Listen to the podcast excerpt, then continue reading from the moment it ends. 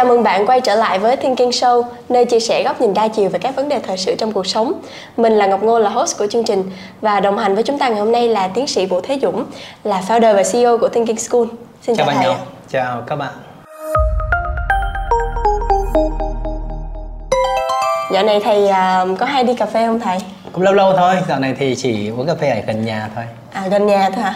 Ừ. Ở trong trung tâm thành phố có một quán mới mở cực kỳ sang trọng luôn không? À biết rồi. Thầy đi chưa? Anh à, anh Thái Công phải không? Đúng rồi thầy. Nhưng mà đến đó phải có kinh nghiệm này rồi kiến thức rồi trải nghiệm mới được đến đó nha. Vậy là thầy đi chưa? Chưa, mới xem TikTok thôi. dạ. Thì à, với cái câu chuyện mà ừ, nhà thiết kế Thái Công mở một cái quán cà phê sang chảnh như vậy ấy thì nhận được rất là nhiều luồng à, ý kiến. Có rất nhiều bạn cho rằng là trời ơi cái quán cà phê gì mà đắt gần chết rồi ai mà đi. Rồi quán này chắc là cũng nhanh chóng sập thôi.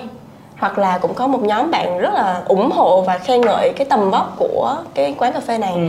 thì thầy cảm nhận như thế nào về quán cà phê hả thầy? Thầy thì đi theo hót ngọc thôi. Nó sang mà nó chảnh nhất là thầy cũng không dám đến rồi. Ok vậy thì um... thực ra thì um, mình có xem thỉnh thoảng xem tiktok. Yeah. rồi dạ. xem hình thì uh, cái cái quán đó thực ra đây lấy cái chủ đề của quán anh thái công cũng là một câu chuyện hay. Dạ. Thực ra thì có rất là nhiều cái góc nhìn đúng rồi thầy. về cái quán cà phê đó đúng không? Góc nhìn của ngọc là gì? Em thấy đẹp. Ừ.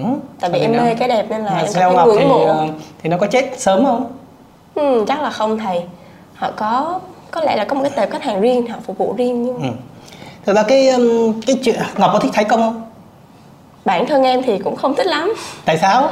Em thấy có hơi khoe khoe làm sao. À khoe khoang quá đúng rồi thực ra thì um, thích hay không thích nó nó thuộc về cảm xúc của mỗi người thôi dạ. đúng không cái đó ví dụ như mình thì là một thầy giáo thì có thể rằng là cái giá trị của anh thái công nó không thực sự là là phù hợp với mình ừ. tại vì mình đúng là không thể nào có những cái mấy tỷ để mua một cái đèn hay một bộ đồ ăn được yeah. Dạ. nhưng mà cái đấy là cái cảm xúc cái cái chuyện mình không có cảm thấy là cái đó nó phù hợp với mình yeah. Dạ.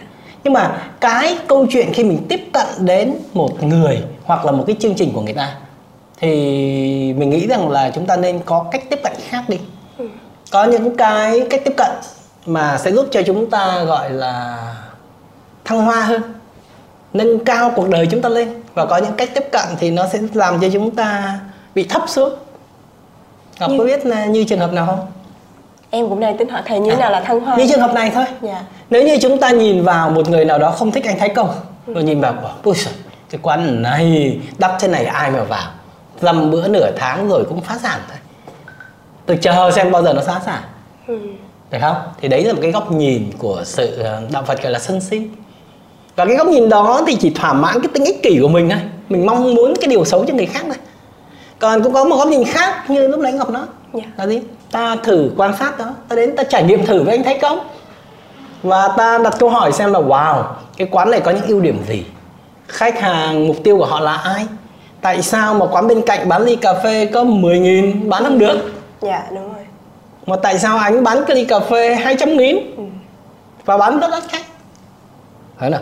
thì khi chúng ta đặt được những cái câu hỏi như thế thì có thể chúng ta sẽ nâng cao được kiến thức của mình lên ừ. nên mình nghĩ là có những câu hỏi hay á, thì nó sẽ thay đổi cuộc sống của chúng ta ừ. còn có những câu hỏi dở góc nhìn dở thì nó hạn chế chúng ta đúng rồi nhưng mà mình thấy có một cái xu hướng là khi mà hỏi á, trong bản thân mình có cái một cái mặc định là mình dùng cảm xúc nên là mình có vẻ như mình không ưng cái vấn đề đó. Mình mình đặt những câu hỏi nó đi về cái hướng mình không biết mình sẽ không có được một cái mục đích trả lời nào nhất định đúng không thầy? Đúng rồi. Tại vì nếu như thực ra đôi khi là chúng ta hỏi nhưng không phải để hỏi. Ví dụ ta hỏi là ui cái quán này thì bán cho ai? Ma nó vào uống ở quán này. Đúng rồi thầy. Thì đấy không phải là một câu hỏi để hỏi. Yeah. Dạ. đúng không? Mà đấy là những cái câu chỉ để cảm thán những cái câu để ta chút ra một cái cảm xúc nào đấy này. còn những câu thực sự để hỏi là những cái câu mà khi hỏi xong đó ít nhất chưa cần có câu trả lời thì nó đã giúp chúng ta suy nghĩ rõ ràng hơn này mạch lạc hơn này. Ví dụ ta đặt câu hỏi là tại sao người ta không uống ly cà phê 10 ngàn ở bên cạnh? Về chất lượng cà phê cũng có thể rất ngon. Mà người ta lại chọn ngồi đây để uống ly cà phê. Ừ. câu lúc nãy của ngọc nói là quán cà phê sang chảnh. Các bạn trẻ nói sang chảnh. Yeah dạ có vẻ như mình cho rằng chảnh thì không nên. Và rất là nhiều người bảo ồ gì người ta bảo đây uống 200 ngàn chỉ để chảnh chọe thôi. Có chắc là như thế không? Hay còn cái gì nữa? Người ta thụ hưởng cái điều gì ở trong đó? Nên là ngay nội khi chúng ta đặt được câu hỏi tốt thì chúng ta có khả năng cũng đã mở rộng cái không gian kiến thức Đúng. của chúng ta rồi.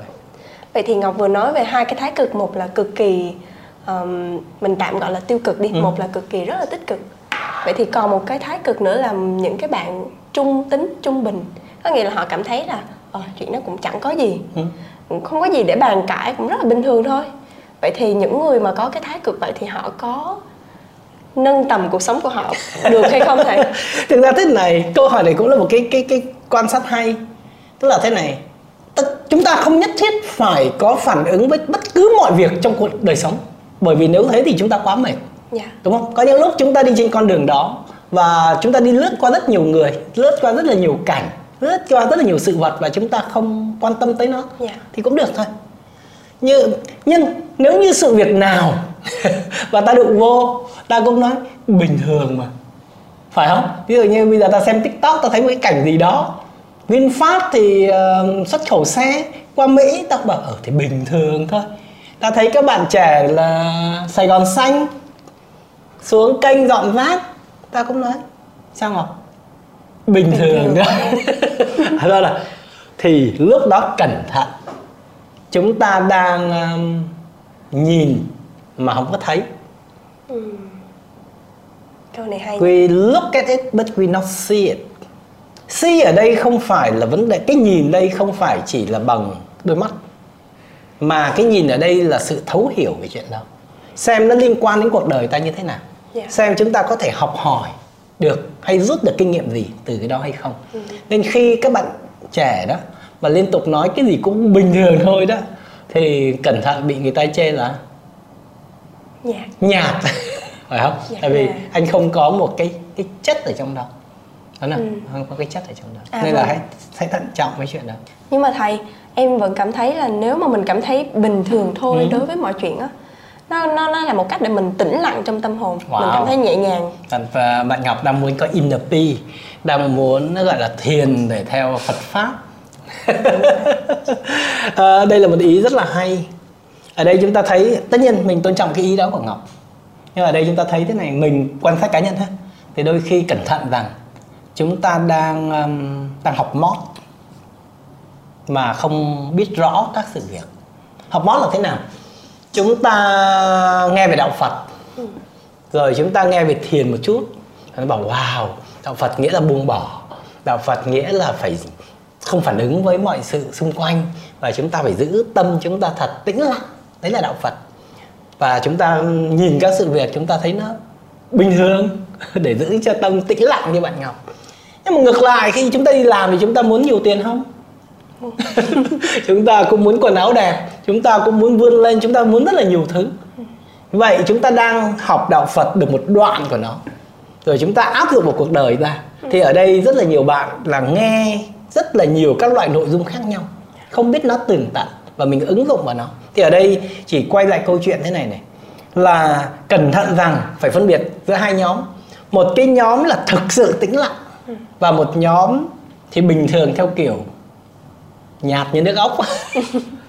Dạ. những người mà thực sự tâm hồn họ tĩnh lặng theo thiền thì có khả năng á họ chỉ không thể hiện ra bên ngoài thôi nhưng họ nhìn các sự vật đó rất là sáng tỏ ừ, dạ. họ vẫn có những cái câu hỏi xuất sắc cho cuộc đời họ họ vẫn đang đi tìm lời giải cho nó một cách tốt đẹp yeah. Dạ. còn nếu chúng ta tĩnh lặng nhưng không có thêm lời giải nào không có thêm kiến giải nào cho các sự vật quan trọng xuất hiện trong cuộc đời chúng ta yeah. thì cẩn thận đấy là nhạt nhạt mà thôi. Đúng rồi dạ. Vậy là mình đã đồng ý với nhau là đặt câu hỏi hay câu hỏi tích cực thì sẽ giúp nâng tầm cuộc, cuộc sống, sống của chúng ta. đúng rồi. Vậy thì liệu khi mình đặt câu hỏi có mang tính tiêu cực á, thì nó có ảnh hưởng gì không thầy? Bởi vì mình thấy rằng là nhiều người cho rằng là nếu cứ đi theo lời khen hoài ừ.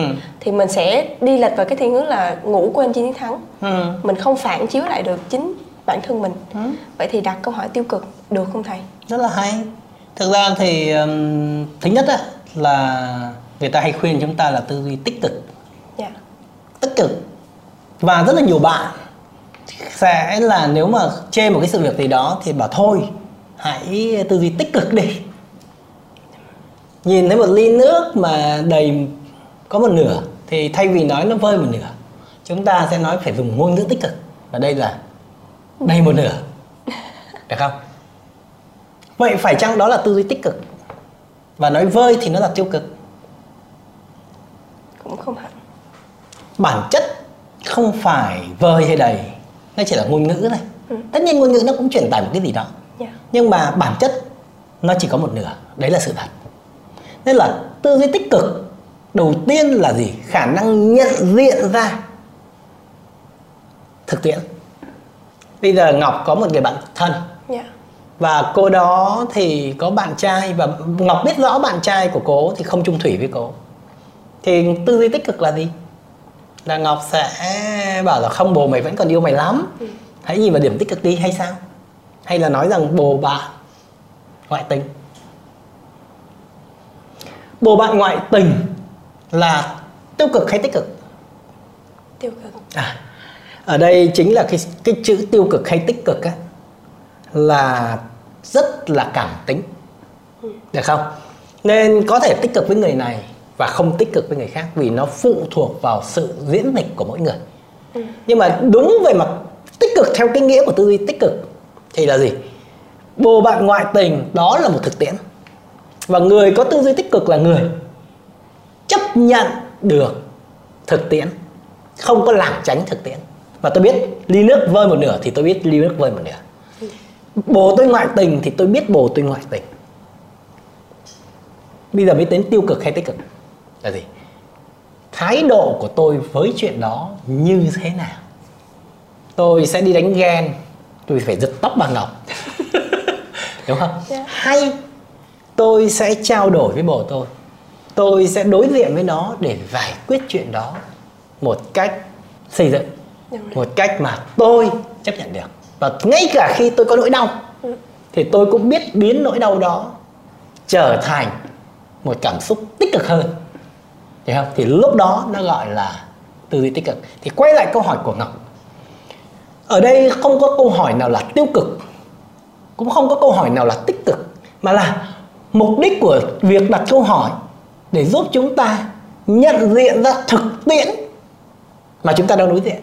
Ta nói ví dụ này nếu ta đặt câu hỏi là ui rồi bao giờ cái quán này của anh Thái Công đóng cửa thì đấy là quả thực là một câu hỏi không hay Vậy chúng ta hỏi những yếu tố nào có thể dẫn tới sự thất bại của quán cà phê này? Chiến lược giá của nó có vấn đề gì? Chiến lược sản phẩm của nó có vấn đề gì? Chiến lược truyền thông của nó có vấn đề gì?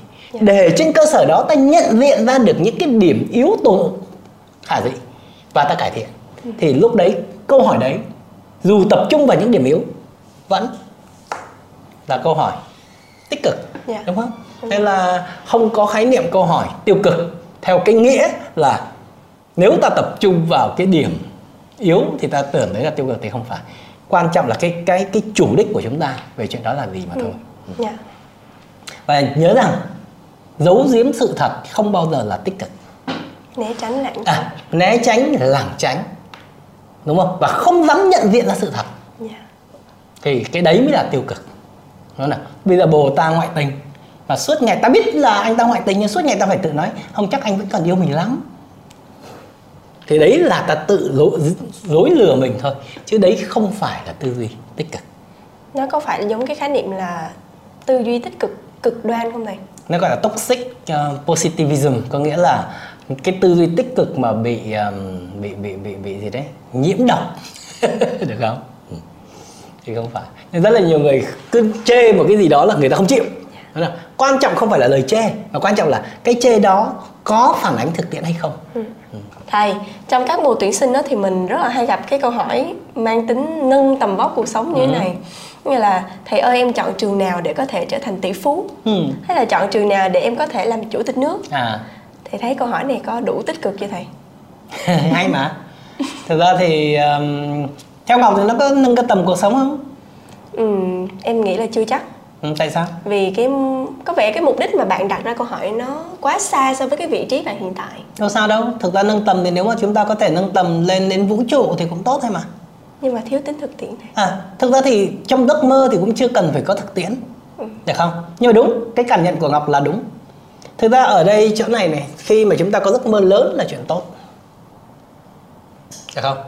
Dạ. Nhưng mà nếu một người thực sự có giấc mơ làm chủ tịch nước á, thực sự có giấc mơ làm tỷ phú mà cái giấc mơ đó đã được vun đắp đã được chuẩn bị rất lâu thì người đó có khả năng không hỏi câu hỏi đó ừ. tại sao vậy vì họ vì lúc đó họ đã nhận biết là đó là một con đường không phải dễ dàng qua một câu hỏi à, được. câu trả lời rất hay. Bởi vì người đó khi đặt ra câu hỏi đó người đó người ta sẽ đặt câu hỏi là làm thế nào để trở thành tỷ phú? Làm thế nào để trở thành chủ tịch nước? Chứ người ta không hỏi học trường nào thành tỷ phú. Tại sao? Hai câu hỏi này khác nhau thế nào ừ, câu hỏi đầu tiên của các bạn trẻ là nó dựa nó cho rằng là có nghĩa là học cái trường đó thì cái outcome cái đầu ra nó sẽ là làm à. đạt được cái mục đích đó vì câu hỏi đầu tiên là làm thế nào thì nó khác yeah. Dạ. làm thế nào có nghĩa là tôi phải làm nhiều việc nhiều thứ không đơn giản còn học trường nào là tôi có hàm ý rằng chuyện trở thành tỷ phú hay chủ tịch nước sẽ được giải quyết bằng cách đơn giản là học cái trường đó ở đây nó có một vấn đề về mặt nhận thức. Là gì? Là mong muốn một kết quả rất là huy hoàng nhưng muốn một phương pháp đơn giản. Và đấy chính là lý do tại sao các trường học làm giàu những cái ông dạy làm giàu rất là giàu mà thầy Dũng thì rất là nghèo. Và rất là nhiều bạn trẻ bỏ hàng chục triệu hàng trăm triệu để đi vào các học các khóa làm giàu và sau đó thì bị lừa đảo. Là bởi vì sao? Họ mong muốn giàu có nhưng họ muốn một cách một cách làm rất là đơn giản mà không có nỗ lực. Thì đấy chính là vấn đề của câu hỏi này. Nên về mặt bản chất rất mơ cao không có vấn đề. Mà là cách nghĩ cách anh mong muốn đạt được cái giấc mơ đó có vấn đề. Đúng rồi. Được không? Nên tại sao nói những cái người đặt những em nhỏ đặt câu hỏi đó em cũng là một người bình thường. Có nghĩa là em cứ đặt tưởng rằng câu hỏi đó là hay nhưng chưa bao giờ nghĩ về nó nếu em nghĩ về nó thì em sẽ làm gì? Nếu em thực sự muốn làm chủ tịch nước thì em hãy đi tìm profile hồ sơ lịch sử của các vị chủ tịch nước Việt Nam, các vị chủ tịch nước ở trên thế giới xem Bác Hồ đã đi tìm đường cứu nước như thế nào. Được không? Xem bác học trường nào. Và lúc đó các em đã bắt đầu biết rằng à để đạt cái con đường đó đầu tiên em phải làm những việc gì? Em phải học ra sao? Em đóng góp thế nào? Em trưởng thành ra sao đúng không thì lúc đó chúng ta thấy rằng là những câu hỏi đó có tích cực không? Nó tích cực một nửa, nhưng nó còn quá ngây thơ. Và đáng tiếc rằng ở tuổi 18 học hết lớp 12 mà các em vẫn còn ngây thơ như thế. Nhưng mà liệu là chỉ có các em hay là người lớn chúng ta có ngây thơ thế không? Bạn ngọc có ngây thơ thế không? Có lẽ là nếu như mà mình chưa đủ chịu trách nhiệm cho cái câu hỏi của mình thì mình vẫn còn tiếp tục à, hỏi rất là quan trọng thơ như vậy thực ra thì kể cả người lớn này yeah. Dạ. chúng ta thấy nãy chúng ta nói đến các bạn trẻ muốn làm giàu rất là nhiều bạn rất là muốn được làm quen với một người nào đó giàu có yeah. Dạ. vì họ tin điều gì biết không nếu tôi chơi với người giàu có anh sẽ cho tôi một công thức làm giàu họ muốn một sự đơn giản à vậy là tôi có cái công thức đó thì qua một đêm tôi sẽ giàu họ tin vào chuyện cổ tích yeah. Dạ. được chưa họ tin vào chuyện cổ tích chứ họ không muốn nỗ lực hết sức. Nếu ai đó bảo bạn là muốn giàu về không thì học thật giỏi. Muốn giàu về không phải tập thể dục. Muốn giàu về không lao động kiệt lực thì bạn sẽ bảo đấy là lý thuyết. Hiểu không? Chứ bạn vâng cuộc đời nó là như vậy mà muốn có môi đi đẹp. Thì làm gì? Giải phẫu thẩm mỹ là đơn giản nhất cứ việc ăn cho nhiều. Và do vậy thì sẽ có rất nhiều người gặp rất nhiều vấn đề. Yeah. Dạ. bởi vì họ mong muốn kết quả dễ kết quả xuất sắc nhưng hành trình thì dễ dàng hành trình dễ dàng tất nhiên điều đó cái mong muốn đó cũng hợp lý thôi nhưng mà vấn đề là hiện nay chúng ta chưa có giải pháp đơn giản cho những vấn đề như vậy yeah. Dạ. vậy vì nếu mà có một cái lời giải đơn giản thế thì thầy Dũng với Ngọc đã thành tuổi tỷ phú hết rồi đâu ra mà cho mấy đứa 18 tuổi cạnh tranh yeah. Dạ. cái đúng không nào nên là mình hay trả lời các bạn đó là gì biết không khi nó hỏi là trường nào thành tỷ phú thì mình bảo là có cái trường đấy thì thầy Dũng cũng không nói cho em nghe bởi vì có trường đấy thầy Dũng đi học trước rồi rất tiếc là thầy Dũng tìm mãi mà chưa có. Được không nào? À có một trường là trường Thinking School. Học vào thì tư duy nó mở mang rồi nó đẹp xuất sắc lên. À, sau đấy thì nó có thể sẽ giàu. Cảm ơn phần chia sẻ của thầy Dũng. À, thế thì qua buổi podcast ngày hôm nay mình học được một vấn đề rất là quan trọng. Việc mình đặt câu hỏi hay ừ. câu hỏi có giá trị nó sẽ giúp nâng tầm cuộc sống của mình. Và bất kể khi nào các bạn đặt câu hỏi cũng hãy có trách nhiệm với câu hỏi của mình không đặt những câu hỏi lan man uh-huh. không trọng tâm và những câu hỏi không có ý nghĩa và chúng ta sẽ phải trách nhiệm theo cái nghĩa là chính chúng ta là người đi tìm câu trả lời yeah. Dạ. cho câu hỏi của chúng ta chứ rất là nhiều bạn trẻ sẽ đặt câu hỏi để cho người khác trả lời ừ. không mình có trách nhiệm với cái câu trả lời của mình yeah. Dạ. và nếu mà các bạn vẫn mong muốn trở thành chủ tịch nước hay là tỷ phú thì các bạn biết đến trường nào rồi đúng không? Thinking School. Xin uh, chào đón các bạn. Được thôi. Uh, xin cảm ơn các bạn đã lắng nghe. Xin cảm ơn và hẹn gặp lại.